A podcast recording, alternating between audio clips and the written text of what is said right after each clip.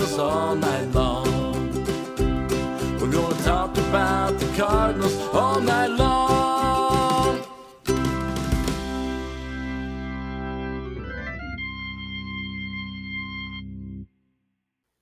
And we welcome you into another edition of Meet Me at Mutual. I'm your host, Daniel Shoptaw, C70 at the bat at C70 on Twitter. With me, as always, Alan Medlock, Red Dirt Redbird at A Medlock1 on Twitter. And joining us this week is Ryan Fagan from the Sporting News. You'll find Ryan at, at Ryan Fagan on Twitter. And Ryan, thanks for joining us and um, glad to have you. No problem. Thanks for having me. Um, and you know, sporting news has has a cachet, especially in baseball circles. Um, tell us about what you do there and how you got there. Well, I mean, I, I grew up in in suburban St. Louis, so you know, I the Sporting News was the first um, the first subscription that I had on my own. Mm. First one that came to my house that said Ryan Fagan on it, and not um, something else. So, it, you know, it was always a big a big thing uh, to read the magazine and uh, to be there now. I mean, I started in October of 05, so we're we're we're past the 15 year mark, and it, Wow. That's kind of that's a little bit surreal to a, a- St. Louis kid, um, but it, it's been great. I've done a little bit of everything there. I was hired um, in 05 as an assistant editor on the magazine side. And one of my first assignments was fact checking the NASCAR page, you know. So it's awesome. I, I mean, I've literally done every. There was one. Um, I would fact check the NASCAR page, and uh, we called it first edits, and then the same thing with the college football. And Matt Hayes was our college football writer.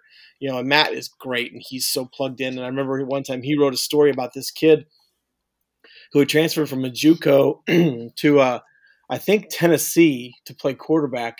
And in that article, he wrote that you know to show he was serious somehow. Matt tied it into a pretty dramatic haircut the kid had gotten his second year at JUCO, and I couldn't find that anywhere. So I called the coach, and I was like, "Did this kid really cut his hair to show he was serious?" And the guy's like, "Yes. Why? Why would you need to check that?" I was like, "I don't know. It's a fact check." So, um, yeah, so that that's that that was one of my one of the first phone calls I ever made on behalf of Sporting News was was that. Wow, that is that is fun. Um, were, were you there? Was it still the oversized newspaper when you started out? It wasn't the newspaper. It was the the glossy. Um, I was there when it was. Um, it was a it was a bigger one. Then we went to a smaller, and then we went back to a bigger one for the last couple of years. So, um, yeah, it was. Uh, it, it's gone through a Sporting News has gone through a lot of changes. Uh, five five different owners now. We just have a new owner uh, who basically is still in the process of taking over. I guess he officially took over his group at, at the beginning of the year. But uh, and I, I've told a lot of people this, and I'm not just saying it. Like this is as excited as I've ever been um, for a new ownership group and a direction and a, a future of the company. So it's it- it's pretty cool right now. Hey, what is? How do you pronounce the new ownership group? You're thinking of DAZN, and that's the previous owner. The previous one. Okay, I wasn't sure. I, there was, Yes. you know, I, there's some boxing fans here in town at one of the facilities that are working. It's, I didn't realize that was the owner at one point until Yes. I kind of did some background work on it, and I thought that was funny. And then I was like, I, I don't remember how to say it, and I could probably settle an argument if if if I could. Yes, it is. It is definitely like D A Z O N E. Okay, cool. Now, why they did that is is beyond me, and I, I don't. I can say that now, but, but that's that's how they did it. So Did you get to cherry pick the uh, where you are now, as in the the MLB editing and the college basketball? yeah, I mean, uh, the one thing that we've we've always had really good editors and like senior editors at SN, um, and they've allowed us to, whenever possible, to say, okay, this is what I would like to do. So you know, being there as long as I have, um, I've had a lot of time to kind of, you know, decide what I like doing and, and the freedom and ability to, to to do that. So yeah, I mean, I I, I've um, I've kind of figured out this little combination. And really, to be honest with you, now I, I'm. It used to be that I was pretty much 50-50 college hoops in the winter all day every day, and then baseball in the summer all day every day.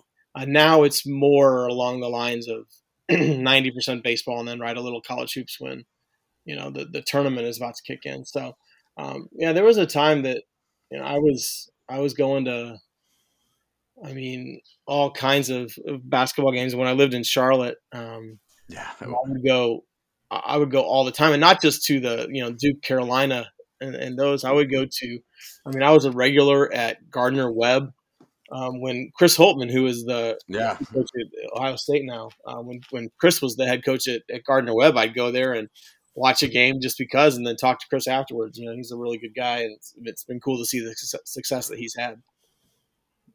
Yeah, that's awesome. The uh, I honestly I knew that you dabbled in it a little bit, and we've had Twitter conversations about college hoops and whatnot. And uh, but until you did the shows with Raby the Yeah. past couple of weeks, is when I realized I was like, you know what? I didn't realize that uh, you were so involved in it. You know, so that uh, Yeah. yeah. that's awesome. I mean, it's it's rare here. Is, is I mean, being in Oklahoma, you know, I'm a huge baseball and college basketball fan, just Yeah. because my roots are in both, which is odd because you know, football is the dominating sport around here. So we get a lot of the Big 12 stuff. I can only imagine being in North Carolina, you know, how, uh, how much of the ACC uh, you were, you know, that, that you got to witness. Yeah, it's it's pretty cool. I'm not gonna lie, it's pretty cool living out there. And you know, the first time you you go and cover a game at you know at, at Durham and, and um, Cameron Indoor, and you're sitting right there, and the students are you know kick kneeing you in the back of the head and dropping elbows on you unintentionally. It's it's quite the scene. Let me let me tell you that.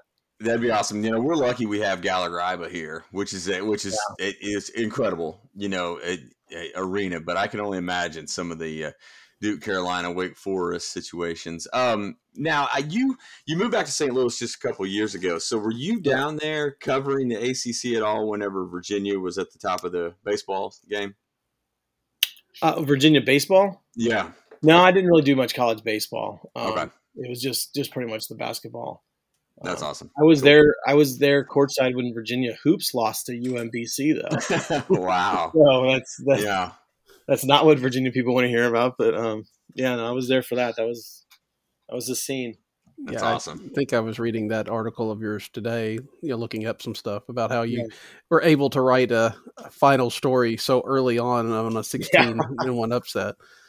Yeah, no, it's it's funny. Not, not that you guys want to talk about this, but I we, it, it's gotten to the point that the the upsets that I've seen and covered live in the tournament, we, we call it the Fagan jinx.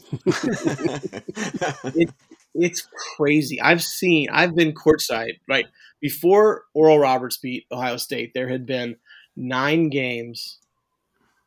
Wait, is that right? Nine. Yeah, nine games where a fifteen or a sixteen and one, and I'd been there for thirty three percent of them. 'Cause I was wow. for Lehigh Duke, and I was there for Middle Tennessee over um, uh, over Michigan State, which actually was in St. Louis.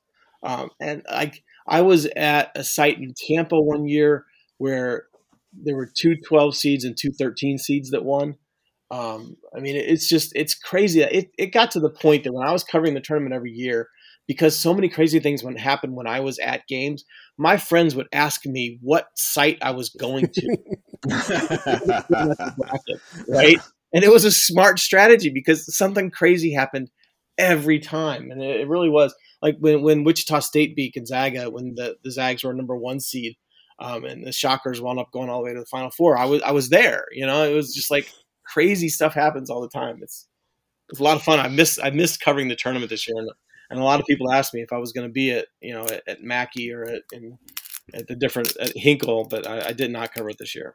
Well, how how tough is that to cover this year? I mean, I'm sure that's got to be in- incredibly hard and limited.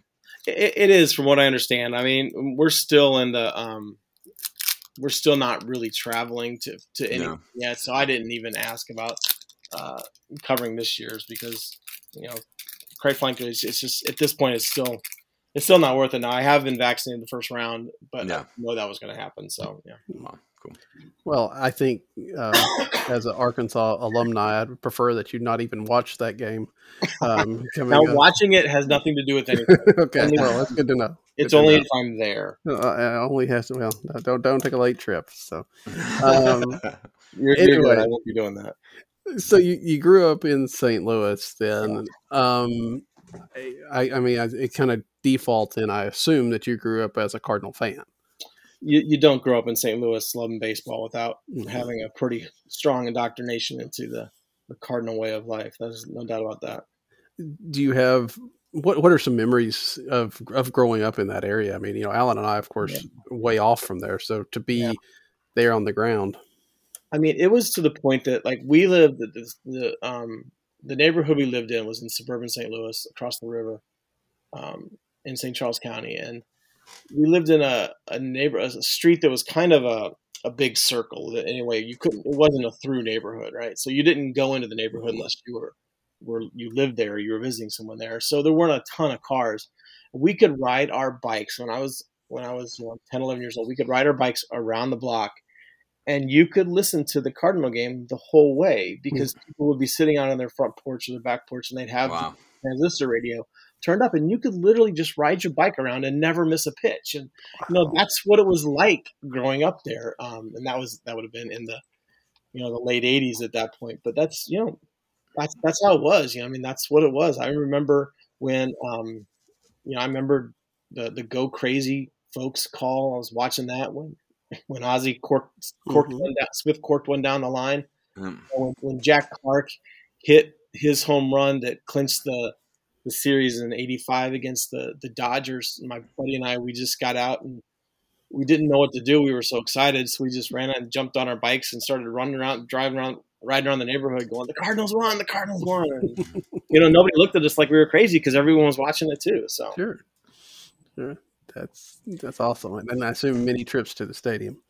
Yeah, you know, we actually, um, I was a little annoyed at um, at McGwire in '98 because Mhm. before then it was a kind of a lull, you know, Mhm. um, in, the, in the early '90s, and I loved those. I loved those. Loved watching those teams, but you know, it, the attendance wasn't what it is Yeah. and has been. So we could go down. We figured out like the parking meters in downtown St. Louis turned off at six o'clock.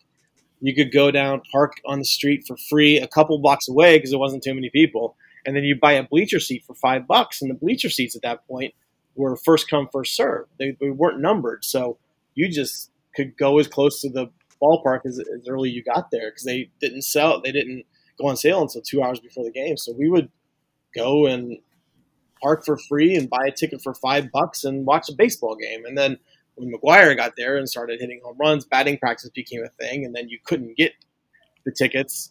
And then they started selling them in advance and numbering them, and it was all kind of history. So we were all we were a little annoyed at him because of that, um, because it ruined our cheap and easy free card. Yeah, but I, I guess the the home runs help make up for it a little bit. So Yeah, yeah. Um, it, transition a little bit as well. I, to go back to to your writing at, at Sporting News, you were also a Hall of Fame voter. Um, Yeah. For what last five years or so? I, I have voted five times. Yeah, What's that like? it is. Um, it's the it's the coolest thing in my career. Um, it, it really is. It, it's.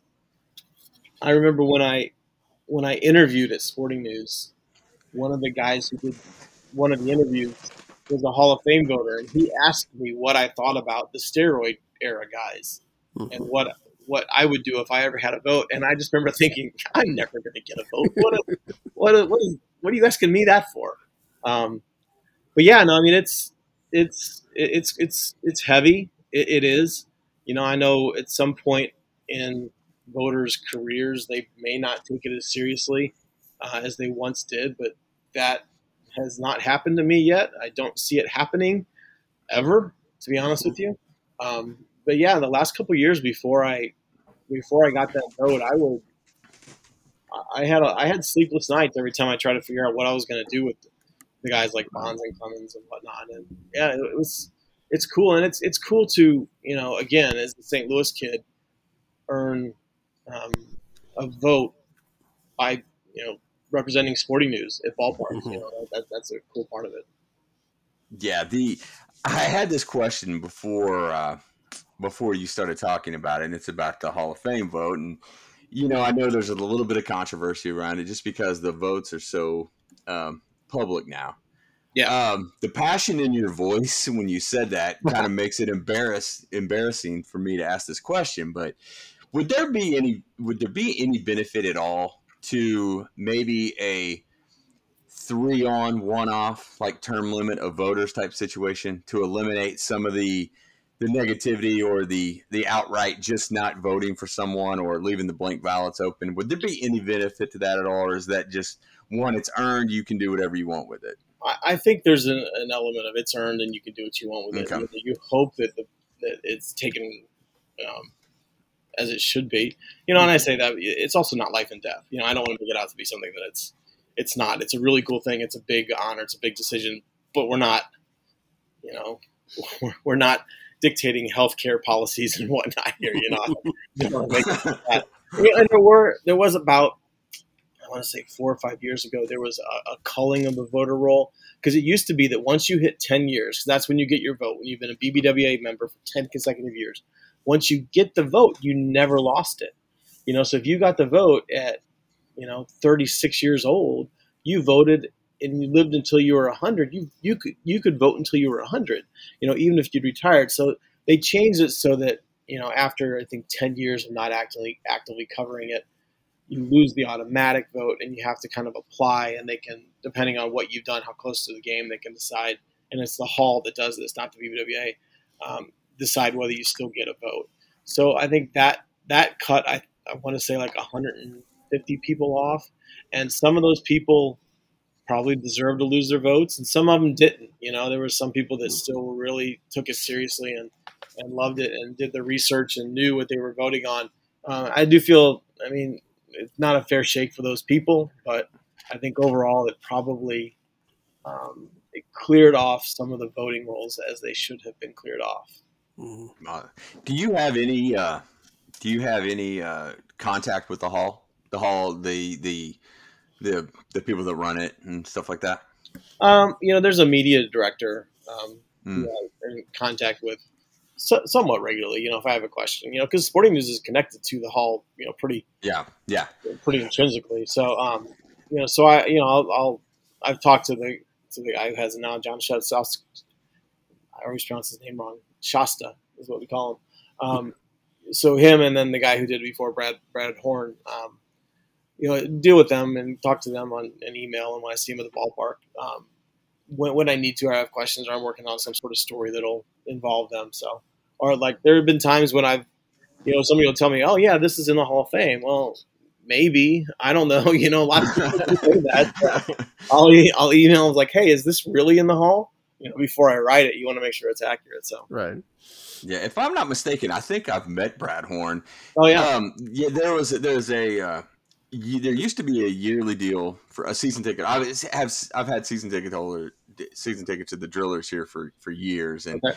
There used to be a, uh, a like a yearly dinner that you could get into, you know, for an upcharged price or whatnot. And I went to Whitey Herzog one year, and I went to Ozzie one year, and I I'm almost positive that Brad Horn was there with Ozzie. But I'm would make a I'm- lot of sense. Yeah, yeah, so that, that was pretty cool. And that, that's why I was asking because the people that I've had contact with are just really good people, and you can Oh, tell yeah. it's. I mean, it is the gold standard. you know what I've always seen is they they, they every year they have a um a yearly internship, and I've always thought, man, if I had known about an internship, the Hall of Fame Yeah. was in college, I would have. That would have been like the, the absolute dream thing, you know. I, I'm I'm sad that I did not. I mean, I, maybe they didn't have it back then. I don't know, but I, I wish that would have been something I could have done. That would have been pretty cool.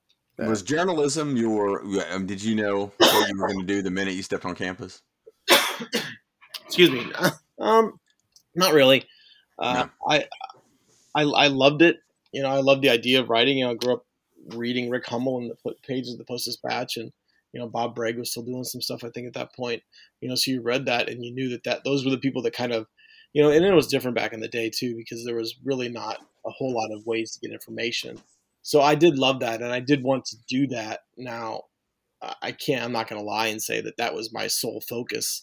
Gotcha. If that was my sole focus, I would have, you know, gone to Mizzou in undergrad, and that would have been everything I did. But um, yeah. So, uh, but once I, you know, got towards the end of undergrad and um, started looking for jobs, the the writing jobs are the ones that that made the most sense. And so, yeah, I got I got hired at a paper outside of St. Louis to cover high schools and minor league stuff, and that uh, stayed there way too long.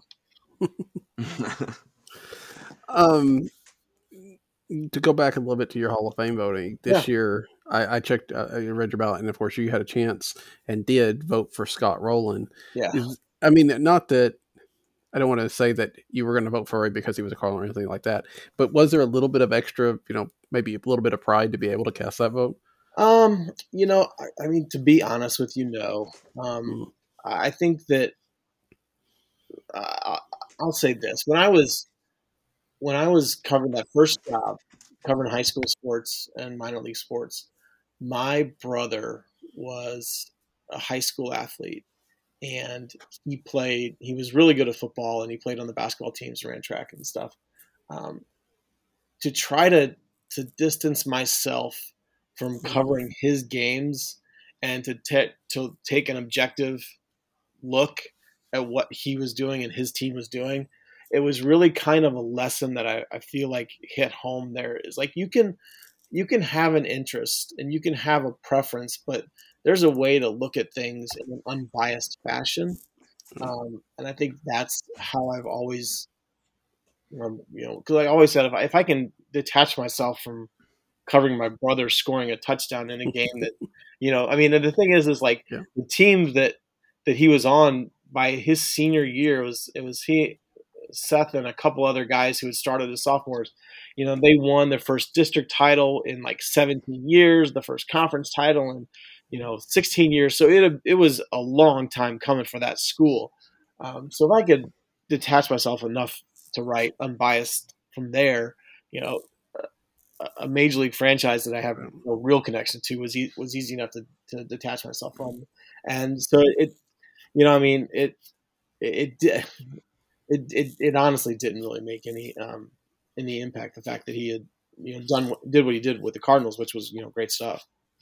Yeah, and I, and I, I bel- not surprised at your answer. Really, I, I know I've heard Derrick Goold and, and others that cover the team really Yeah. talk about that separation of you know what you might be as a fan versus what you are as a you know impartial writer, and it, you know as you know bloggers, it's it's a little hard to to get in that mindset. But you know, I guess We've been once doing you, it for you so figure that long, out, and like you know, I think Mhm. it, we've been doing it for so long that it just Yeah. becomes easier. You know, whether that's good or bad, I don't know. It just becomes easier. the other thing that we have to talk to you about before we talk about anything that might be cardinal related is your twitter feed is a mother load i guess is the way of, of baseball cards Yeah. um it, talk about you know one why you decided to be so involved with that and what's your favorites Well, I mean, it's I- I've always loved. I've actually, as as we're, as we're talking, I found a couple of sets of um, 1986 Donruss highlights four dollars each, and I I bought one. I looked through it, and there was a there's a Bo Jackson in there from '86, Ooh. and I opened one, and Huh. like, that's in really good shape, and um. So I went. they were four dollars each, so I went back and bought like ten more. You know, to see if there's any like in pristine shape. Um, but no, I've, I've always loved baseball cards. I, I, I collected a ton when I was a kid. You know, I went to the big card shows. There was a there was a show in um, in downtown St. Louis. It was like a national show or something. And on that one day, I I won a door prize. That was a Lou Brock autographed baseball. I opened a Frank Thomas 1990 Leaf rookie card well and Muhammad Ali gave me an autograph. Um, and I was like, the greatest day of my life, you know? So, uh, you know, last year, about a year ago in February, I I happened to stop by somewhere and I was a box of 1991 Upper Deck and like for 10 bucks, which now they're selling for like 115. which is ludicrous. But I bought it for like Mhm. ten bucks, and I opened the pack, and there was a bunch of cards in there. I was like, I, was, I thought to myself, I was like, you know what? I have stories like for each one of these guys, like things that I remember about each one. Excuse me. And then so I was like, you know what? I'm just gonna put it on Twitter because I bet other people have stories too. So I just laid them all out on the table, took a picture, and said, "Tell me a story about one of these guys." right? Not thinking anything of it. It was a Friday night about like eight o'clock or something, and just I like immediately these stories start coming in, and people are like, you know, I- Milt Thompson was one of the cards. I'm like, you know, I met Milt Thompson at an autograph show one time, and you know, he was super nice, and I've always been a fan, and there was all these things, and what, what was amazing to me is one of the cards in there was Ken Griffey Jr. Right, so Griffey Mhm. Jr. You know, that's a card you like. I bet of like the 60 replies, 70 replies, one or two people mentioned Griffey because everyone else was talking about the stories that they had. And, you know, there was somebody, I think, I don't know if it was that Packer or a, a, follow up that said, you know, like this guy hit two home runs in the last game that I ever went to with my dad before he had a heart attack or something like that. You know, it's like Wow. these these connections that people have with with those players and those cards it was just immediate to see. I even told my wife like 20 minutes later i was like i think i found something here right? So i, I since then um, i think that was it was actually that's right it was valentine's day last year which i should have not been playing around baseball what are you gonna do? Um, so yeah i told her i was like this is i think i got something here and so i've been doing it pretty consistently since then and just it, it's kind of developed a nice little following. It's fun, and you know, Twitter can be a, a horrible place. I mean, you guys know that it, it can be just awful. Yeah. It can be horrible.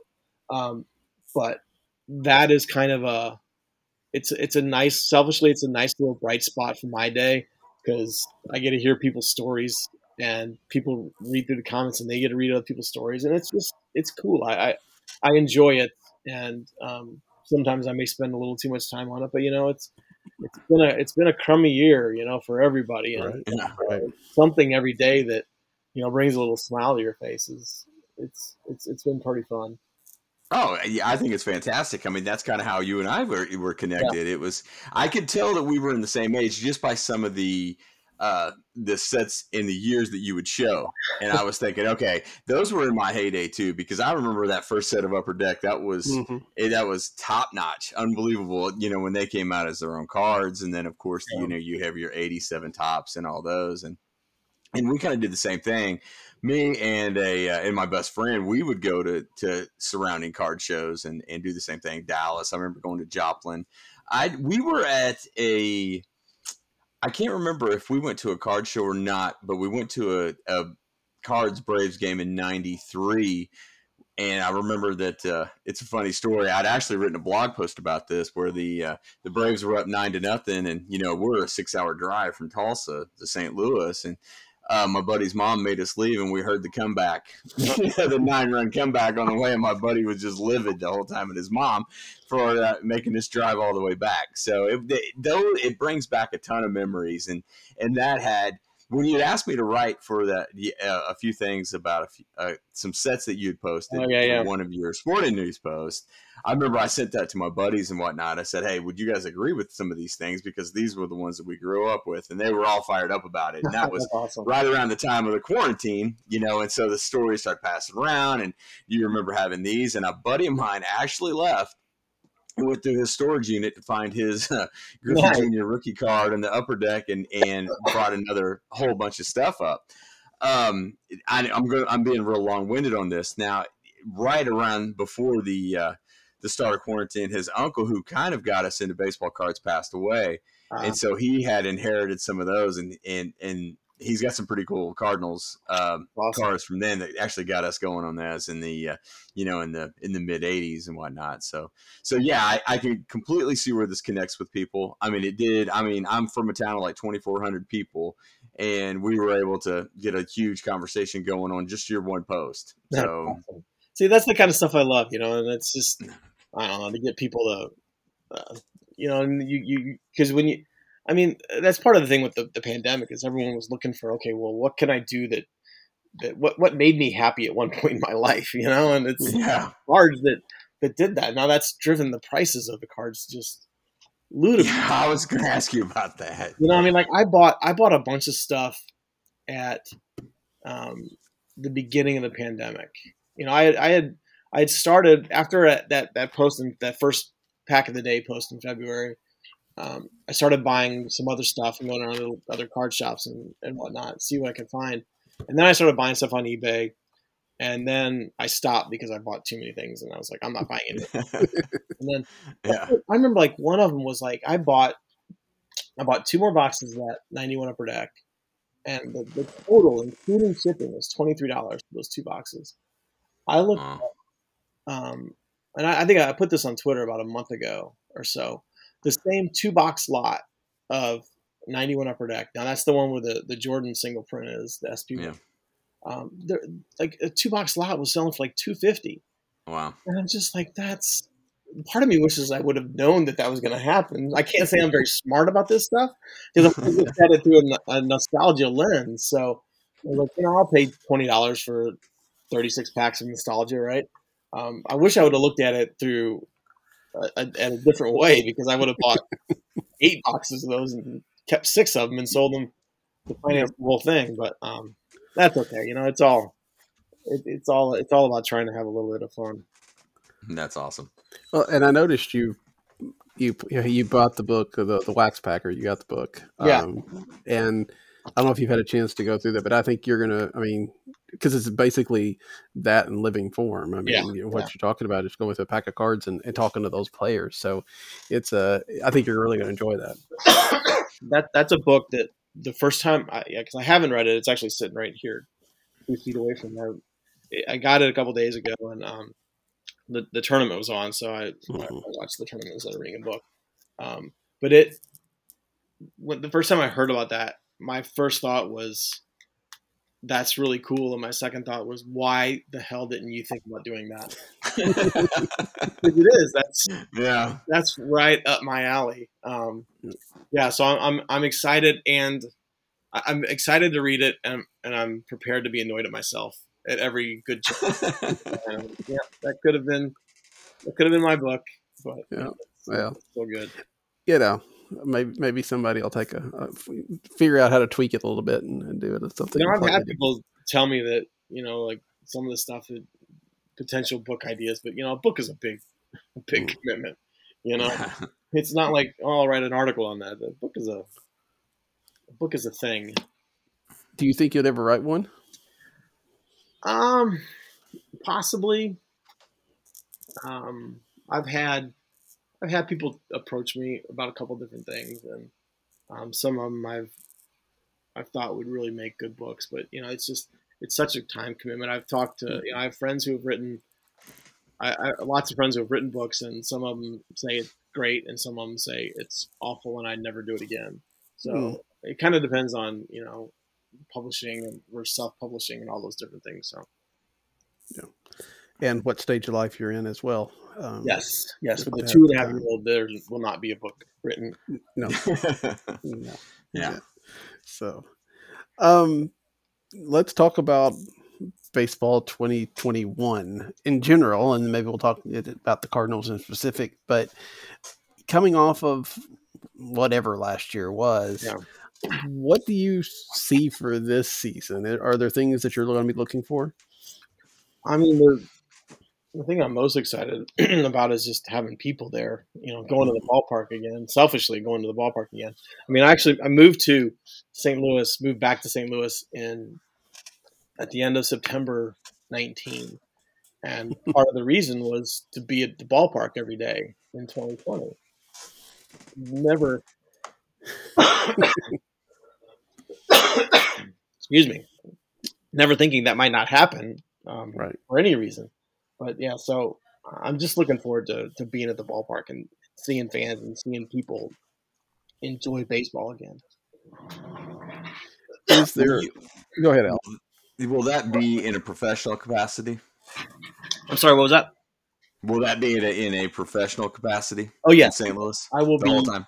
I will be down there at the ballpark um, with my baseball my BBWA credential that That's awesome. unused last year. So I'll be down there doing that as, as much as I can, at least for parts of most games, I would say. Do you, on a typical season. Travel much? You know, seeing other games. It's changed a lot over the years. Um, the you know, I'll go for like the All Star game and and the postseason.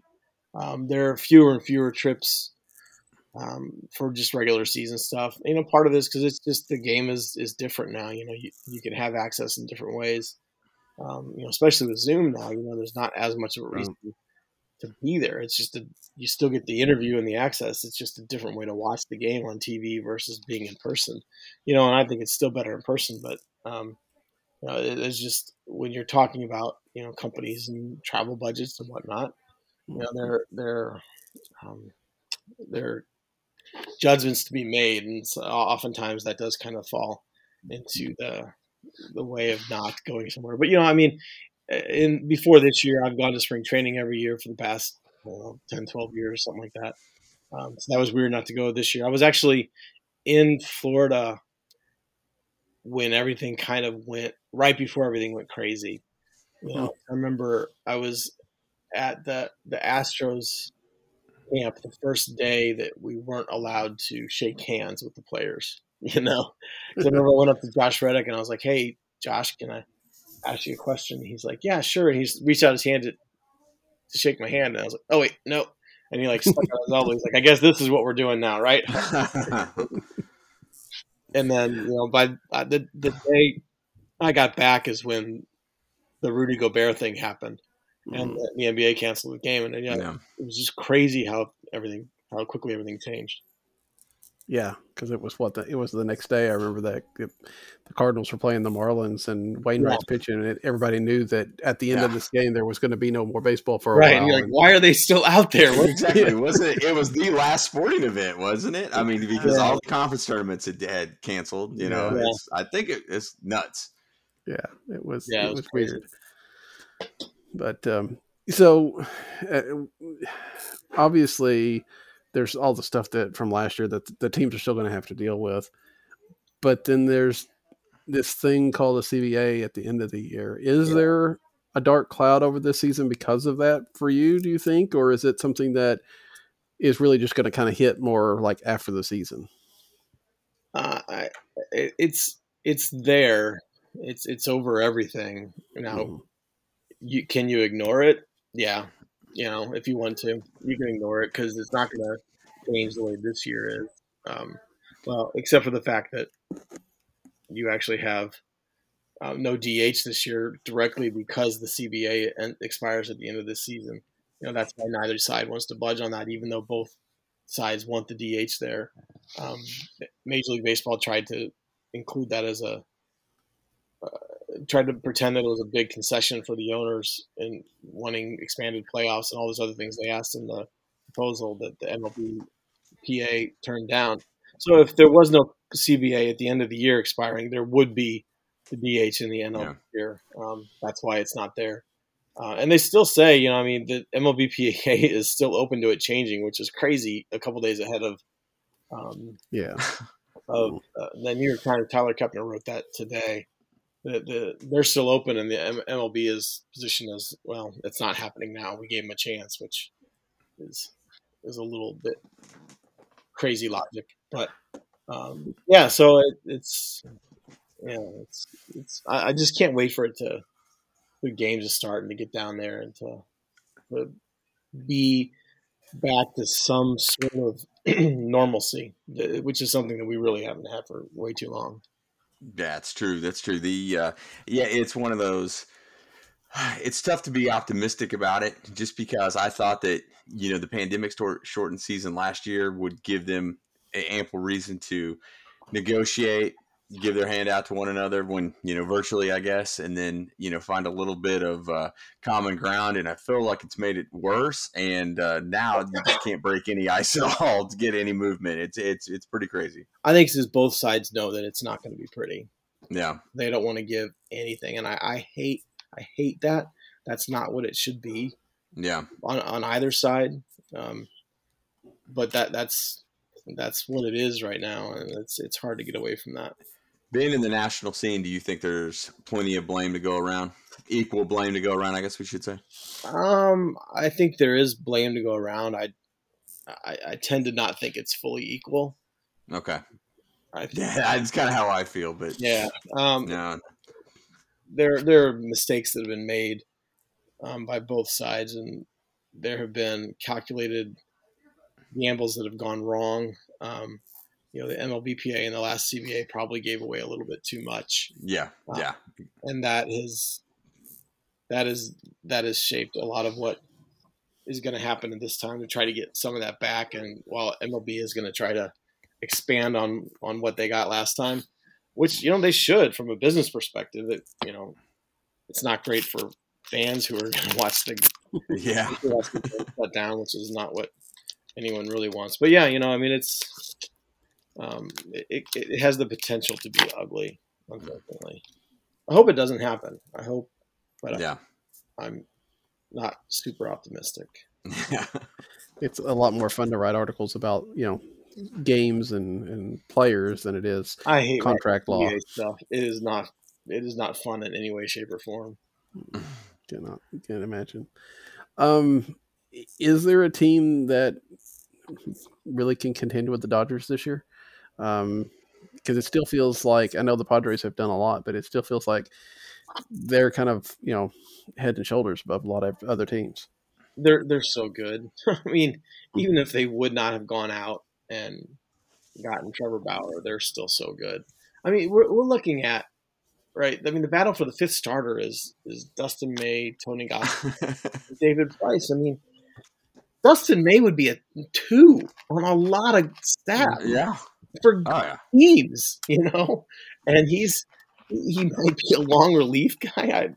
I I don't know. It's it's mind boggling. I mean, and you can never have too much pitching. You know, there's no doubt about it. You can never have too much pitching. And the Dodgers had room to go out and in their budget to go out and get Trevor Bauer, and they did because they you know they don't want to win just one. They want to win two. You know, and there are a lot of thoughts on Trevor Bauer. You can think whatever you want, but um, he he definitely if he pitches the way he did last year, he's definitely a, a big. Um, I mean, he's a, he's an improvement, but there's, there's, that was a pretty good team beforehand. But you know, to answer your question, I think I think the Padres are the team that are is best suited to beat uh, the Dodgers in the postseason. Um, I don't think anyone is going to catch them in the regular season. I mean, I, say that, and I and I add that the Padres are absolutely capable of winning 100 games. It wouldn't surprise me if they did that, and they're still not going to be close to catching the Dodgers. I mean, talking, this is just um, a really good team. I actually talked to um, Cody Bellinger yesterday in an interview, and he was talking about how you know they're they they want to get that second one. They're they're motivated. They're not you know all these all these cliches and whatnot. But I mean, I think they really are a team that is is set up to you know win not just one but um, multiple titles over the next couple of years. Yeah, and they're they're just so deep. I mean, Yeah. you bring up May, and you know what? Gavin Lux gets forgotten, Yeah, and they are so deep. I mean, he was one of the better players I've seen come through the Texas League in the last six, seven years. Pretty easy. I mean, he was he was transformative toward the end of you know he just you knew he was too good for Double A, and I mean they're I mean good. He may be back in Oklahoma City. You know, I mean you never know. They're that deep. Uh, it, it really is. It really is crazy. I mean, I. I, I, I don't know how they're going to get everybody at bats, how they're going to do all these things. Yeah, but I think you know, I, I think when you have a, a culture and a kind of a, a situation like they do, I mean, everybody understands that the goal is to win a World Series, and and if if your role isn't what you want it to be in June, that doesn't mean you're not going to play a big part in October. You know, so I think everybody under, there understands that, and they're they're they're keeping that in mind as they as they work towards that that ultimate goal, which is repeating. You know, the Dodgers tend to be that model team now. I mean, you know, what eight, nine straight division titles, and Yeah. you know, uh, now a World Series title with it. But it wasn't that long ago that the Cardinals were kind of that team that everybody kind of looked toward. Um, what changed for St. Louis? Do you think? I mean, it's it's hard. It's hard to be that good, that consistent for that long. You know, you have to have a lot of things go right. You know, if you're looking at the Cardinals, you can, you know, I mean, you you can tie a lot to you know with what happened with Oscar Taveras. You know, it started. Mhm. I mean, this is a kid that was going to be a star. You know, he had everything about him, like the, what he did, his flair for the dramatic. You know, he was going to be that guy that that replaced Pujols as a, you know, as kind of that offensive centerpiece. You know, I'm not saying he was going to be as good as Pujols was in his time in St. Louis because that's ridiculous. Pujols in his years in St. Louis was insanely good. Um, but he was going to be the guy that they kind of built around, you know, and they've had issues in the outfield ever since. Um, you know, they've had to they had to make moves to try to replace that, and that you know took areas of strength away. And you know, that's not to say if if Oscar Taveras stays at home that night that the Cardinals still win all those those games. And it was a horrible, horrible thing, you know. But it it was a a, a player that they lost that they you know that was going to be that type of, of, of person and that type of player. So you know, I think there, there's some of that. There's injuries. There's guys not developing. There's you know, I feel like in the last couple of years, every outfield choice that they've made, who they're keeping and who they're giving, who they're training away, has kind of backfired a little bit on them. Um, so you know, it's decisions like that, guys that don't pan out, um, prospects are your own that you either overrate or underrate, and um, it, it's it's just hard. It, it's hard to be that good for that long, where you're consistently a World Series threat. But you know, they've done a really good job of not bottoming out. You know, and I think there's something to be said for that as well. Were you surprised at the big trade then for for Nolan Arenado? Um, yes and no. Anytime you have a, a, deal of that magnitude, it's a little bit surprising. Um, I'm not surprised that the Rockies moved him. Um, I am surprised that they did not get more for him, considering how much money they included.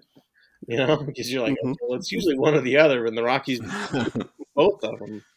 Um, the Rockies are a front office and the organization that has a lot of issues. Mm-hmm. It really showed up, I think, in that trade. That's you know, whether or not Nolan Arenado finishes his career as a Hall of Famer in St. Louis or not, you know, that was a great move by John Mozeliak um, for a lot of reasons. You know, things don't always pan out as you think, but for what he did to get the guy he did, for the way that he matches up with the Cardinals' needs in 2021 and beyond, uh, it really was just a, a brilliant, brilliant move is that enough for them to be the favorites then? I mean, I know Milwaukee yeah. made some moves, but I, I think so. I, I, in the in the central, yeah, I, I, think they were before that. To be honest with you, um, and that's not not saying a lot. Let's be honest. before, I think that I mean, if you were if you were going to hit that 85, 86 win plateau, you were probably the favorite in that division. You know, I think now they're they're they're better than that a little bit. You know, you, you need the pitching to be um, good. You know, Kim hasn't had the greatest spring. Um, you know, Wainwright's looked great. I watched most of his last start. You know, just phenomenal out there. Um, you know, Jack Flaherty is he going to be the guy that he was in 2019, um, or is he going to be the guy that you know? And obviously, there were a lot of extenuating circumstances in 2020, but is he going to be that guy who's not the lights out stopper? Um, you know, there, there, are questions. They I feel like they have arms, but this spring hasn't been the greatest for those arms um, and that's going to go a long way because their defense, I think, is going to be solid. You know, their their offense is better with Arenado. They still need to find some sort of offense from the outfield. Um, they need Tyler O'Neill to, to play like he did in the spring. They need Dylan Carlson to be the guy that they think he can be. Um, they might just need to give up on Harrison Bader. Um, I'm, I'm not sure. I still feel like he has the potential to be that, but it's it's been a while now, you know, and he hasn't been that consistent guy that they've they've wanted or needed for for a while now. So you know they, will need some more offense from somewhere, but I think they, you know they have the pieces certainly to get into the postseason, and then the postseason anything can happen. And that, I mean they're positioned, wouldn't you say, to make a move in uh, you know at the deadline now yeah, more yeah. so than they were to where they they have the pieces to where it's like hey we did we can upgrade somewhere and, yeah and I'm kind of hoping that's what it has but you know they haven't in the past few few years but also you haven't had those tempos in the uh, middle of the lineup either to do it yeah you know I think that, and that makes a difference too and I think you know when you when you make a trade like that for Nolan Arenado you're not going halfway in you know yeah. not you know the the phrase that I'm sure Mozeliak wishes he had never said, the low hanging fruit. Yeah. what was it five six years ago. That's not Mhm. picking up five or six low hanging fruits and then hoping the one of them pans out. This is you made the trade for Arenado. You're you're you're trying to win a World Series, you know. So I feel like there's more of a of a motivation behind that Yeah, good point. this year, and and you know not just this year because it's not like they want him to only be there for one year. Um, but I think that I would be more surprised if they don't do anything at this offseason or midseason trade deadline than in a couple of the years past. If if nothing else to show Nolan, it's a little bit different in St. Louis than it is Right. in Colorado. think if, Yeah. if he goes through another disappointing trade deadline in here, I think like, wait, I thought I left Colorado. Oh me. Um Ryan, it's been a lot of fun. Is there any last little bit, anything else about the season that's coming up that that you want to talk about or are excited about? Um, I don't know. I'm excited to see the young guys. I'm excited to see Tatis with his big contract, kind of show what what he can be. Finally, see him for a full season. I feel like I feel like he's been in the spotlight for a while now. But I mean, he's played you know 50 games last year, 55 last year, and like what was it, 70, 80 the year before before he got injured. I'd, I'd like to see him in full season. You know that what what I what I love about every season is the guys that you didn't see coming the guys that have a great first month or a great first half, and you see at the All Star game, and you're like, I'm not sure I'd heard of him before. So mm-hmm. you know, the, the, the guys that come out of nowhere, that that's what I like the most about baseball because you get that every year. You know, we can go out there and say, yes, I predict that Mike Trout is going to win the American League MVP. Well, that's not. It's he's exciting to watch. It's not exciting to pick. and It's not surprising. We want to be surprised. You know, baseball offers the eternal opportunity to be shocked and we Mhm. see it all the time and that's what i love and that's you know the thing that i'm most hoping for and it sounds weird to say the thing i'm most excited for is the thing i don't know but it's it's the truth It really is. And that's the beauty of being back too. You know, that's uh, the things that we missed last year just because it seemed so convoluted in the short time. Uh, last question for me: What uh, what's your updated Final Four? updated final four well let's just put it this way i three I saw your. three of the, ahead, go ahead, go ahead. three of the four teams i had at the yeah. oh, were gone by the second round Well, I'm an Oklahoma State, you know, backer, so I I, I checked it. So man i I, I was I was looking for and I, I know I wrote this. I was looking forward to that Illinois Oklahoma State game. I thought that Oh, was yeah. the best game of the tournament. And you, you could have taken all of my money if you would have made me bet that neither team would get to that second that second round. That, yeah, yeah, that's that- well, and I have no doubt that's why Oklahoma State was a four, so they could, so the narrative could be written in, in that game. I think that the NCAA wanted that too. yeah, that would that I mean that that's crazy. You know, we have a um we have with um, the, the the Fagan family. You know, my dad's side, we have a, a bracket every year, and the winner gets something. I don't know. I've never won, and the, the loser finishes last has to wear the pink bunny costume from oh man, and they Yeah. have to run the St. Patty's Day race the next year wearing that. So all you really want to do is not finish last. So um, when I finished, when I lost three of my first four teams, my final four teams, I was like, oh crap, I'm afraid to check the standings, but. It was so crazy that I'm still in good shape. You know, I'm, I'm not going to win, but I'm not going to probably not going to wear the bunny suit. I, I don't think it's mathematically possible for me to to lose at this point, which is good. Good. As long Good. as as long as Gonzaga gets to the, I mean, really, as long as Gonzaga wins like one or two more games, I think I'm Yeah. Wow. That's a that's a fun tradition. It sounds like that's awesome. as long It's you're fun because I haven't had to wear the bunny costume yet. right. Right. The year that you, if you ever have to, I've, I've been like- I've been closer to that than I have been because I can't resist like because the smart play is to just pick the the go with the the favorites the hot the seed Yeah. most time. But man, it's hard to pick a bracket and not have upsets. You know. yeah. Yeah. So when you pick an upset that doesn't pan out, and then you have a team like, you know, uh, Texas losing in the first round, and you had them Yeah. going far, you know, the combination of that makes it a little bit dangerous. But you know, I I, I, I can't I can't pick a chalk bracket. I just I, I can't. I'm not physically capable of doing that. I love, I love the tournament too much to, to do that. Awesome.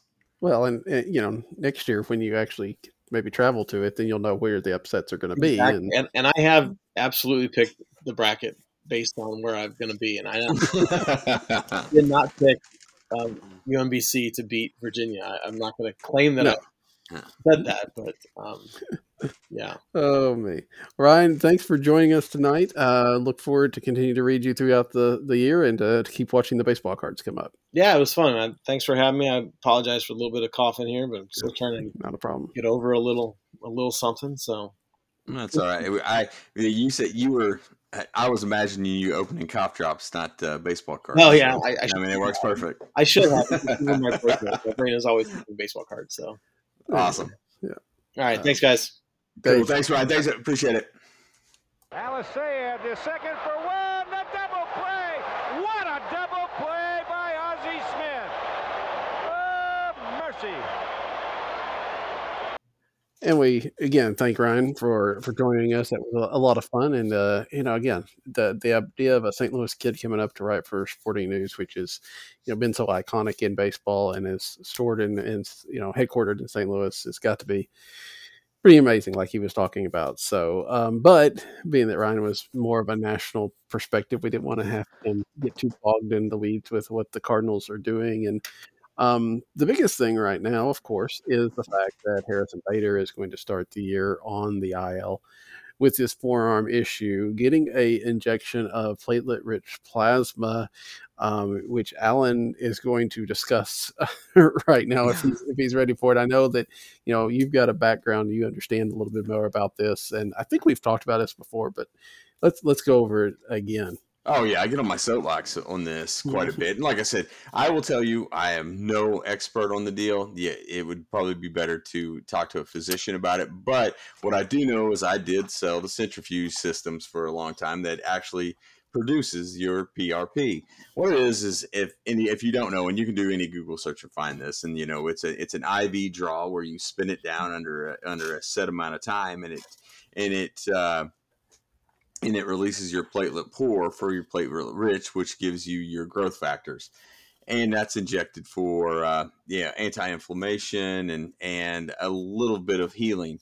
The problem is, is the fad about 20 years ago was that man, it was the all in, and then the studies came back where it wasn't great, and it kind of went out of the out of its way. Then they kind of changed the system, and they start doing those again. And and it's funny to me now that that is kind of the lower end of the. It's the high end of the conservative. It's the lower end of the aggressive factor or um, approach to uh, to uh, treatment uh, these hardly ever come back well. Um, after the, uh, I, you know, Mikolas last year, you know, Bader this year, and we could probably do 10 players that we've heard this about in the past uh, five or six years that have had this done. And, and I always text my buddies that, uh, you know, either the, the orthopedic PAs or the orthopods themselves and say, hey, listen, what really happens on this? And you get a 90%, um, 90% of the guys that respond back to you are all the stuff never doesn't work. You know it's it's worth a try but it never works. So it's tough to be optimistic about these things and we've kind of seen with Mikolas that it, it didn't work at all. So i'm mm-hmm. always apprehensive when i hear these and feel like it's going to be you know it, it- this first month is going to be not doing anything. You know you're Yeah. trying to cut down on inflammation and you, there's not going to be no, there will be very little movement at all and uh, I just don't expect to see much of him before the All Star break, and you can kind of do the math, and it seems to make sense. Yeah, I mean, you know, we're talking like you said, sitting for a month brings you to, you know, kind of close to the end of May anyway, um, or into April anyway, and the minor league se- season doesn't start till May fourth. So, I mean, we have seen the Cardinals do, you know, send a guy for a rehab assignment that lasts like two days. Um, I don't know that that's what they want to do with Bader. Um, assuming even, and again, that's assuming at the end of a month he could pick up a bat and go. And there's going to be a little bit more than that, right? I mean, there's going to be some building up of strength. Oh and, yeah, yeah, yeah, yeah. and all that before they put him into a rehab assignment. Um, yeah, I mean, it, it feels like I would think, yeah, I would think six weeks before baseball activities would be my Yeah. guess. so. I think what June first, probably earliest you would expect him to be back in St. Louis, and that's probably aggressive. I would think so. Yeah, that's what. Whenever we heard it, and considering that it's bothered him all spring, that it's probably pretty substantial. That's kind of what I was thinking. Yeah. And I mean, given Bader's background, given the spring, of course, it's hard to judge anything on the spring if he's been completely- the yeah. whole time. Completely agree. Um, you know, there is a little bit of, you know, is this baseball kind of sorting out the problems? You know, Yeah. Um, now it would seem like you're going to get a starting um, outfield of O'Neill and Carlson and probably what Justin Williams Mhm. um, to start with. Um, Lane Thomas, I don't know. You know, I wrote about it this week. I, I think Lane Thomas probably winds up getting the option out, um, but maybe he stays um, and Dean goes down. I, I don't know. We can worry about that later. But you know, that's not the the outfield that we thought we were going to get, No. and it's but it. I mean, it might be turn out to be a better one than we thought we were going to Sure. get. Yeah, I, I I do think that there's opportunity here, and that's usually a good situation. I there there. My question is, what are we not seeing with Lane Thomas? I feel I felt like this would be a situation to where Thomas was going to be handling a lot of at bats, and Williams was going to have to prove that that he could handle it on the roster or hit his way into the starting lineup. I don't feel like that's necessarily the case now. I kind of feel like the Carlson move is going to be permanent until, or semi-permanent until uh, Bader gets back, or we start seeing him a little bit closer, and Williams is going to get the majority of time in, in right field. That, or or worse, it could be Edman. But uh, that's I just kind of wonder. I feel pretty high about Lane Thomas and feel like that he would fit that gap pretty easy but I just don't feel like that's an option right now, and I kind of kind of makes me wonder why. Well, looking at at bats, just I mean, for what that's worth, he does have 33 at bats this spring, which ties him with Matt Carpenter for eighth on the team. About three more than Justin Williams, uh, a few more than Harrison. I didn't realize Harrison Bader had got 28. Honestly, Yeah. um, I felt like he'd been out longer than that, but um, you know, I, I guess part of it is he does have the option, you know, um, and they weren't 100% sure that Justin Williams was going to. That does appear that he's going to get that 4th Mhm. option. Um, but they weren't really expecting that. Um, and so I think they were just going to give Williams every bit of opportunity um, to try to make the team because they didn't have any any other option, you know. Um, that may be part of it. Um, you know, we know we've talked about this before how Thomas struggled last year. At least it seemed like because of his COVID. You know, that's that was kind of the reporting after the season that the COVID had really kicked him in the butt, um, and he still was having issues with it even in September. So you kind of thought maybe he'd come to spring and be fully healthy. Maybe he's still recovering a bit from that. Um, I don't, I don't know. Um, and there's the idea that you know Lane Thomas you know what we saw in 19 before he got hurt was you know maybe the best that you could ever happen and that's just he's never going to get back to that um i don't know i feel like he's got a chance you know he could come up at any time i mean my roster i was kind of sketching out had austin dean as like the bench bat outfielder but you could see him and dean switching around because they both have options um you know when harrison bader does come back that throws another wrench in the works but yeah, I don't know. I mean, it's a little bit.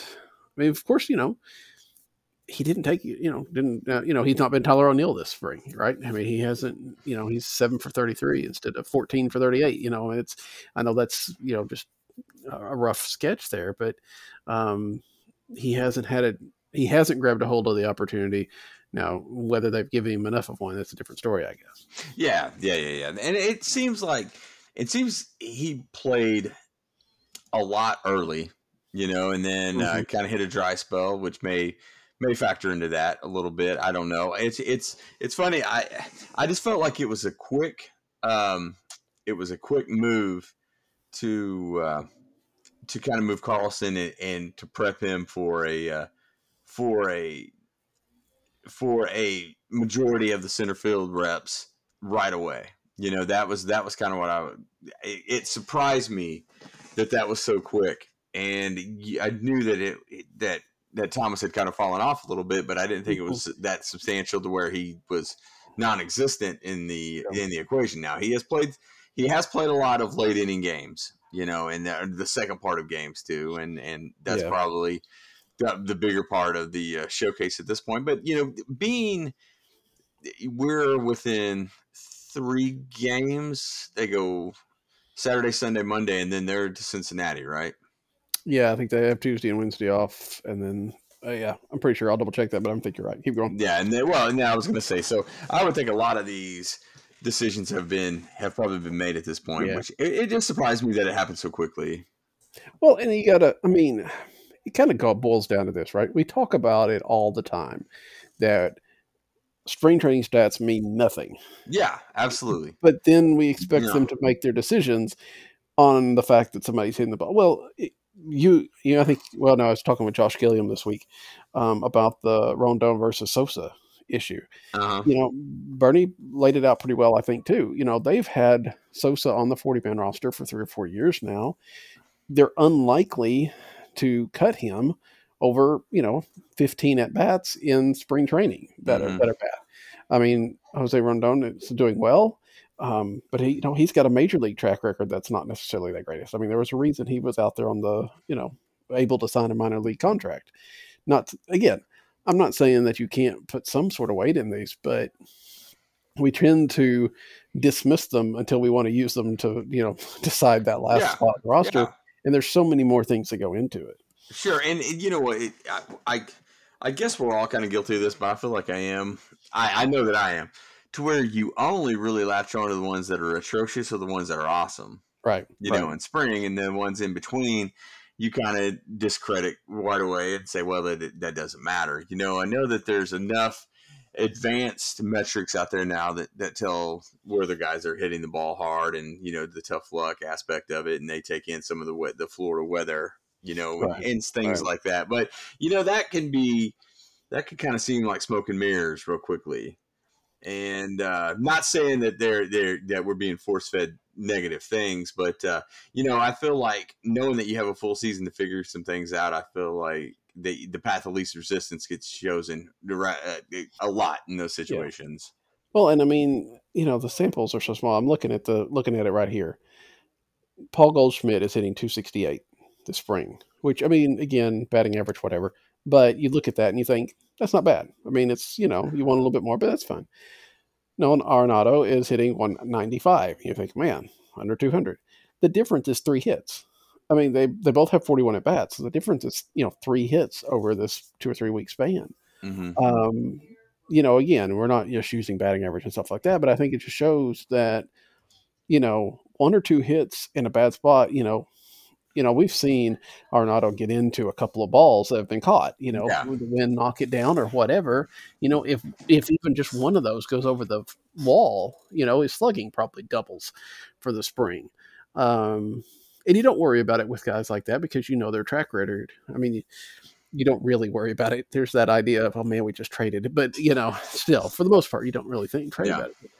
Um, it's just so hard to know what to take out of this, and you know, again, that's why that's why salary matters. That's why contract status matters. That's why, Yeah. you know, where you rank in the organization matters. I mean, if all things are equal, then yeah, spring training stats might make a difference. But I just, I think we've seen enough times. I, ben Kodar was on with Alex Crisafulli on Terps this week while Tara was gone, um, and Ben listed out, you know, the people that had led the team in in hitting and pitching over the last 10 years and it's just a random hodgepodge of names. I mean sometimes they're good players and sometimes they're players you didn't even remember you know um, just because you have a good spring I mean, doesn't mean that it's going to continue on or maybe you'll have a good april and and that's it you know jeremy hazelbaker comes to mind.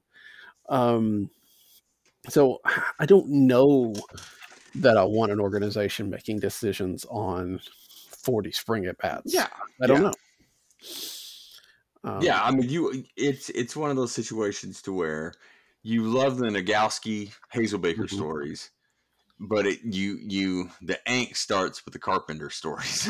you know what I mean? Right, I remember I remember in the '90s Ozzie having an atrocious spring, Mhm. and then you start hearing the end is near type situation. And you end up having a pretty good season, but uh, but it's it's.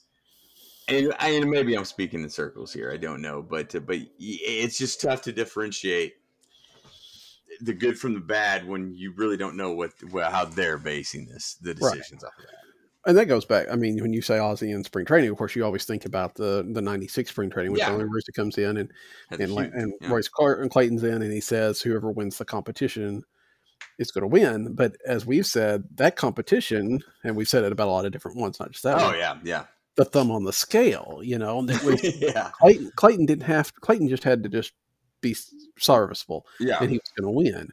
It wasn't necessarily like he was, you know. And Ozzie had a great spring, and and I get that that maybe that should have been communicated a little bit better or whatever. Um, but you know, to the different again, the difference is so small that you know a great spring. You know, it's like, yeah, you had a great spring, but you're also 42, you know, Yeah, and yeah. playing shortstop. So, you know, this guy didn't have as great of a spring, but it's enough that we're going to let him be the starter. And again, I'm not sure that's the way I would have gone. I don't know that it obviously wasn't handled the right way, but you can understand where they're coming from. Yeah, yeah, completely. And it's uh so yeah, it, it's it's funny. I mean, are are your is your guess that Nogowski, Nogowski makes the team? I think so. I agree. With the way, I mean, and it's kind of funny to say that after I've just railed on spring training stats. No, I agree. No, that's what I'm saying. I mean, it's Yeah. it's it's it's convoluted, but I, I think you and I are on the same page on this. Yeah, and I think that you know, I think if Bader wasn't was healthy, and you know, it might be a little different story. Um, there are definitely scenarios where he would not have made the team, and in fact, if he wasn't, if they hadn't added him to the forty man roster last year, I don't know if he makes the team. Yeah, Um, he probably does. I think they have a spot, and and I think there's enough. There's not enough batters to push him out right now. So I think he gets to. I think he gets a chance to be that bench bat. I don't know how many times we'll see him in the outfield. Um, I know they tried him out there this this week, and I don't think anything disastrous happened. But I don't think we'll see him out there very much. But I do think he's going to be a guy that they're going to try to use as a pinch hitter, and you know get those occasional starts here and there. Um, but yeah, I'm I'm kind of feeling. I feel like he's about the only one that's going to sneak on the roster that we don't really expect to make the roster. You know? yeah, yeah. So I no, I completely agree. I think that uh, you know, I there, there was a ch- there was a chance that they probably wanted Rondon a little bit, but I think that ship's kind of sailed. Uh, yeah, and, I, and I then- mean, and these guys. I mean, it's not like you know Rondon, um, and some of these others, Thomas, whatever.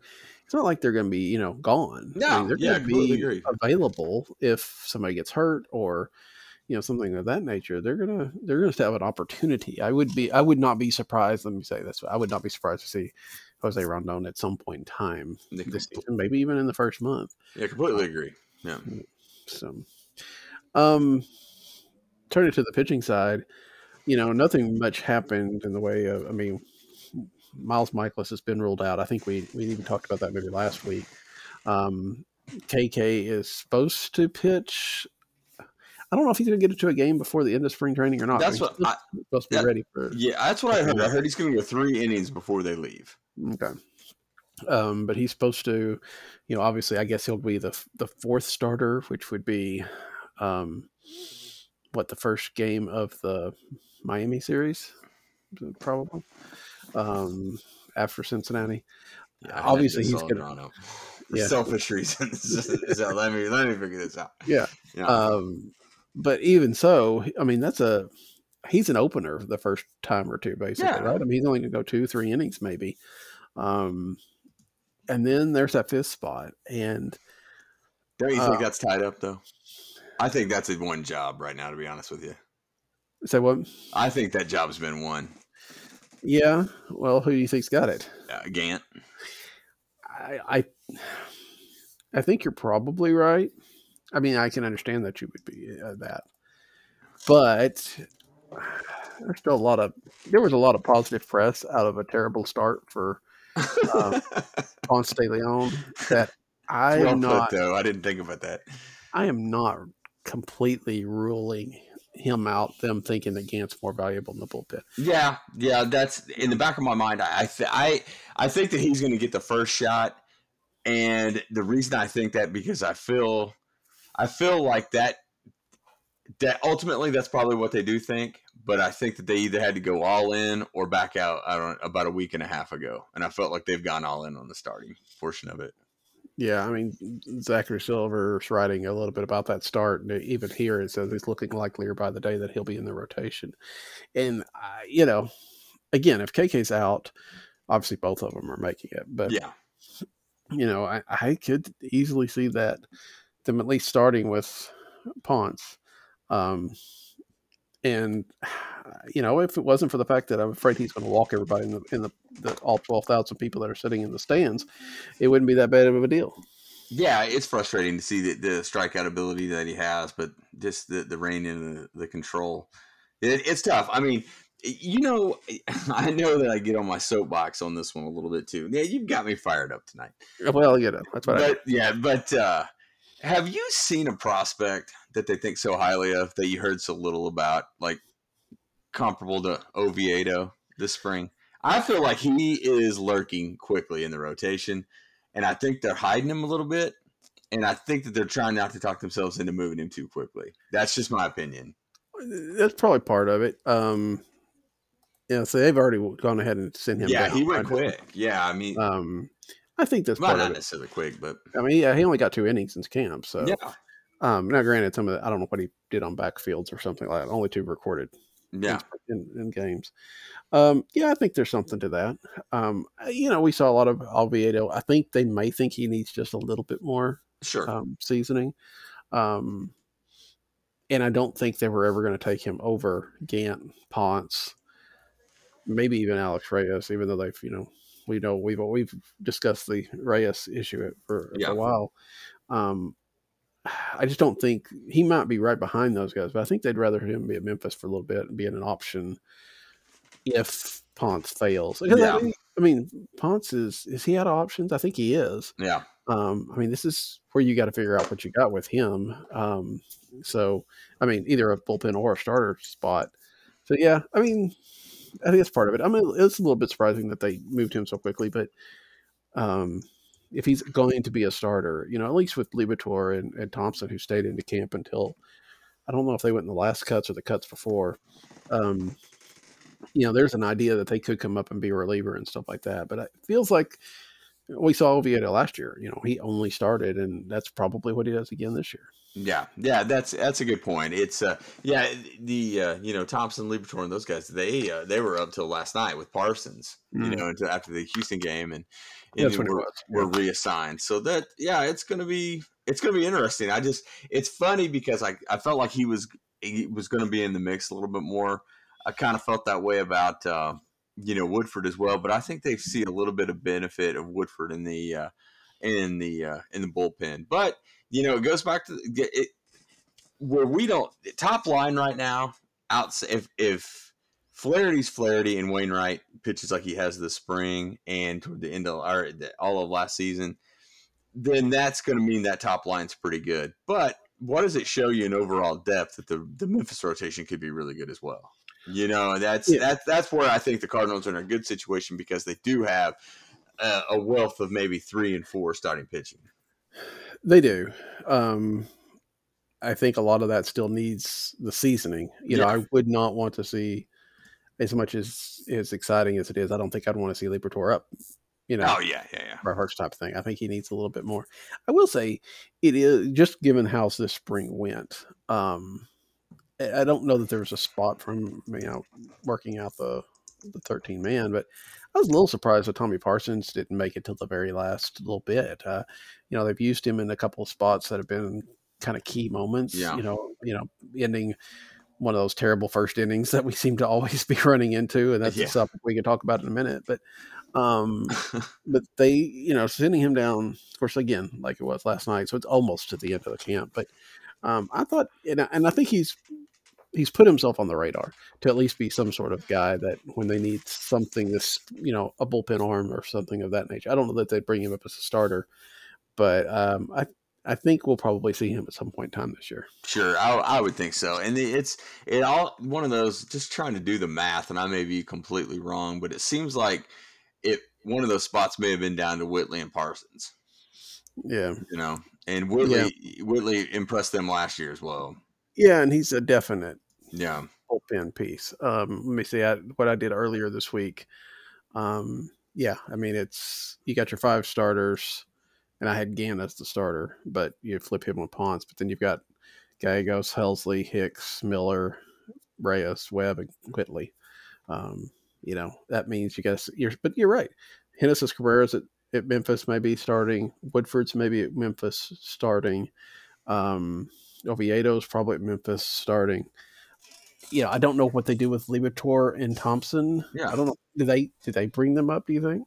Well, I don't know. And then I you wonder about uh, Angel Rondon, and you know Yeah. they yeah, there, there's a lot of names. I mean, it's some of the selfishly I'd like to see in Springfield. Yeah. you know, I know I said this last time, and I would like kind of like to see uh, uh, Delvin Perez as well, and it may just be asking too much. I mean, you know, Rondon made he in 19 made the move to Memphis, so I can't really see him going back to Springfield either. So, so I, yeah, Yeah. I don't know. I mean, they they it just I mean, you we probably named 12 guys right there that Yeah. a lot of teams would want. Yeah, Yeah, there's um, there's depth. I mean, you could argue that the depth isn't necessarily the highest Yeah. level of depth. Yeah. I mean, you're looking at you know three or four, you know, four, five starters right now. Yeah, But this is a point that again was brought up on terms this week. You know, it helps the Cardinals have a fairly solid floor. You know, you're not gonna. They're not going to have to throw a guy out there that's probably going to give up five or six runs a game. You know, they're guys that are going to keep you in ball games. You may not win very many games, and it may not be all that great, but you know they're going to keep you in a ball game, and you know that's all you can hope for, Well- especially when you're filling in a, a back of a rotation. Sure, and then uh, you know, there's a part of it that you're just like, well, if, if you feel like you can get, you know, five to six innings every week out of Flaherty and Wainwright, then you know that your bullpen is going, to or you're hoping that your bullpen is going to be good enough to where you can pick up those innings on the other three guys. If if Kim is not, you know, 20 20 KK, you Yeah. know, I think there, I think there's a lot of hope in that, and I feel like there's a depth enough to where. They feel like they could do that carousel a little bit better this year than they did last year because they have extended any guys. We saw a lot of pitchers last year, of course, Oh, because man. of the whole issues. Yeah. but and so I don't think we're going to reach that level. But there could be a whole lot of different names this year too. Oh, I, would mean, think, yeah. Now, you know, you also then run the risks of losing people off the forty man and stuff of that nature. But you know, at some point down there, there may be a lot, especially if there's injuries and stuff. There may be a lot of people making some debuts. Sure. Yeah, I mean, it could be exciting. It could, I mean, last year it felt out of necessity. This year, maybe out of performance, and that's that. That excites me a little bit, and that may be the overly optimistic look on it, though. Yeah. I mean, I think that we're we're very much ready to get back to the idea of, of being for performance instead of Yeah. uh, just because you have to throw Jesus Cruz in there or whatever the case may be. Yeah. Um, which um, he had a pretty good spring. I, don't- I don't want to you know dog on him, but uh, you know it wasn't exactly what everybody would have drawn up for, for last year. But he Yeah. was on the forty man, and so uh, we pretty much used everybody they could there. Um, go into it. You know, this time next week, Cardinals will have played their first game. Um, is anything has anything changed your mind this spring from when they've started to where they are now versus their chances or anything like that? No, no, not necessarily. It. I would have loved to have seen one of the outfielders take off, one of the young guys. Um, Mhm. I think that O'Neill has done enough to where he's pretty solid in that spot. Uh, I feel like Carlson, you're, we're going to give him a little bit of rope, but I think he's going to be there too.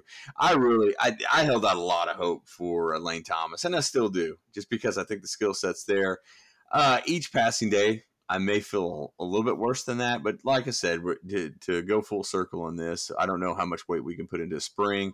I maybe even a situation where he saw that, you know, he had lost the left field spot when, by the time they broke camp with O'Neill you know, and it's one of those to where then you're just like, well, I'm this is an this is uphill for me from from the rest of the time. I mean, it, he could be one of those players as well, but uh, but no, even with the uh, even with the chink in the armor on the pitching, I still feel like there's enough arms, and I think the bullpen's going to be good enough to where uh, to where they're going to be good. They're going to compete in the division. Um, I think you're going to look in six months, and and your and DeJong's going to be DeJong. You just hope those highs and lows aren't super super low you know, one of those one of those things, and and uh, he'd be more of that ancillary piece with uh, with Nolan and, and Goldschmidt being those uh, those stakes in the uh, in the lineup. And I, I mean, I think they're going to be pretty good. I think the uh, I'm kind of coming around on the lineup a little bit more than I was. I'm not. I'm still not the biggest fan of DeJong cleaning up just because I feel like that's a little Yeah. bit of pressure. But but I do think they're going to be really good. I will say about the lineup, and, and I heard Stu Styles on Conversations with Cerruti, the one episode nine. Listen to that one, not episode ten, the one I was on. Um, but um, talking about the idea of Carlson up there, that second spot, and we talked Yeah. about that a lot this this Yeah. off season. Um, you know, I kind of like that just because I feel like mean, maybe it's not, maybe it's old school thinking, and that he Yeah. wouldn't nowadays. But I just feel like he'd see a lot more fastballs there, Yeah, and we saw how much you know people went after him with some off speed stuff. Not that he can't adjust, but you know, getting the chance to maybe see a little bit more. People have to pitch him a little bit more traditionally um, with the big boppers behind him. It could be interesting, but you know, honestly, if you're not going to do that, I'm kind of I kind of like this idea of Goldschmidt, uh, Arenado in um, first inning. in second, third, yeah, first inning, and um, you know, again, I'm like you. I'm afraid that you get, you know, you could see a you know Edman out, those two guys get on, and then you have a DeJong strikeout, and then where are you at? Or even a you know bases loaded and a DeJong strikeout, and then you get a double play and uh, out of Yadi because he's probably at fifth or something Yeah, and and it's like, oh, here we go again. Not that it would happen that often, but yeah, I'd like to. I'd really, almo- of course, Tyler O'Neill has the same issue. I guess I'd almost like to see Tyler O'Neill four, and DeJong five, and then Yadi s- six. that's that's kind of how I feel. That's what I would what I'd like Oh, to see. yeah. And that, you know what? And I, we're 80s and 90s baseball kids too. I mean, I Yeah. love the idea of the two switch hitters at the top of the lineup. I mean, Mhm. it's. I feel like you could. It, it brings in a lot of excitement. I think that it opens up a lot of options. But, but yeah, you're right. I mean, I remember in oh man, it was probably, it was probably in mid 90s or whatnot, and it was a. I can't remember if. I remember the conversation I was having, but they were like, "Put hit your best two hitters, one and two. They hit the most times during the game." And I used to. I mm-hmm. go, "That is stupid. That just looks dumb." You know what I mean? One of those Yeah, situations. yeah. And now, when you think about it, you're just like, "Well, yeah." In a situation like this, that probably makes a lot of sense. Yeah, that they're not going to lead off. Yeah, well, you know where I'm going with it. You Right. you have your two boppers in the top three, and it and it makes a little bit of sense. Aesthetically, doesn't look great, but but I can kind of understand where they're coming from. I think Goldschmidt can hit anywhere. First of all, you know, and it would be. I hope that we will see at least one time this year. Um, you know, Carlson leading off. Maybe it's the day that Edman's not playing. Um, let Carlson lead off in front of um, Goldschmidt and Arenado, um, because that would be. I think that could be kind of fun as well. You know, I always think about the book that I read the most in when I was growing up um, as a baseball fan was George Will's at Work yeah, um, you know, and, and he, in if you haven't read it, my copy is literally falling apart. Yeah. It's one of the few books I have that does that.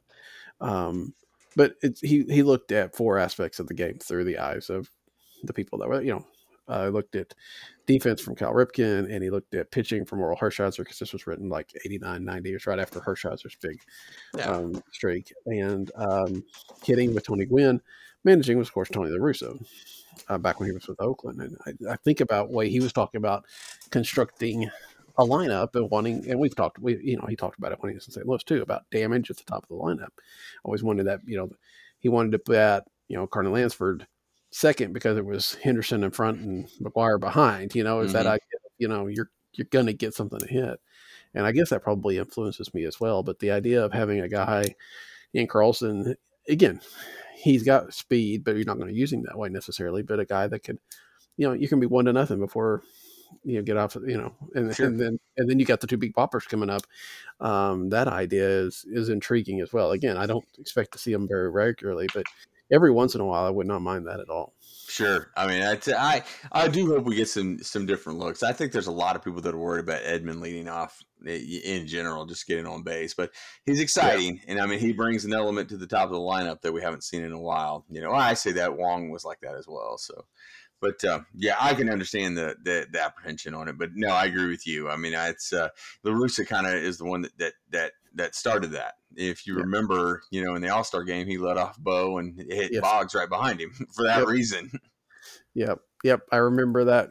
I had that. I still have. Well, maybe not because I may have gotten rid of all my VHS tapes, but I had that All Star game on on Oh, it was awesome. on V. Yeah, and Yeah. it was. uh, I don't know if you remember Ronald Reagan was Oh, on the yeah. Yep. because that was right after he was. it was right after he was out of office, and Well, and yeah, they went back to back, but uh, Yeah, you know, you don't remember that one- You don't remember Boggs home run. I, you know, I do because I remember he was uh, Reagan was Yeah. talking, and uh, I, yeah, I mean in talking- general that, that Yeah. gets Oh, yeah. but Reagan was talking, and uh, and it was I guess in the middle of the story, and Boggs sits there. He said, "Uh, "Looks like that one's going there too," you Yeah. know. 'cause right after- and it did. I mean, yeah, back to back uh, homers off of those guys. Uh, it, it was uh, a different time, of course. Yes. So I don't know. Well, I'm sure we'll see. I think Shildt will be probably pretty standard with his lineups, um, but we'll see enough variation just with days off and and here and there. And if if for some reason lineup doesn't work, I think that he'll be willing to shake it up a little bit too. So anyway, next week again we will be talking about the first game of the season, and we will be joined by Zachary Silver, uh, the MLB.com beat writer who just took over what right before spring training, I think. So he's new to the gig, doesn't really know that he shouldn't probably come on with us. So thankfully, we got him before he realized what he was getting into. But uh, Zach will be with us. Zachary, I don't know. We'll have to see. I have to see what he goes by. Um, will be with us next week. Uh, after that, uh, the week after that, we'll have Rob Rains, and then, man, this, I mean, we've had a run of Hey, we great have. and I mean, it's gone all the way back. You know, Jason Hill joined us December thirty first, and then ever since then. Um, boy, Alan, you're gonna be tired. I'm bored to talk just to me. Think. Nah. yeah, yeah. It, it's funny how quickly it has gone, though. I mean, that has added to the off season, and uh, it's been fun. Yes, it has. It has. So, again, we'll be with you next week and uh, talking about the beginning of the season. So, until then, that's Alan. I'm Daniel. Good night. Good night.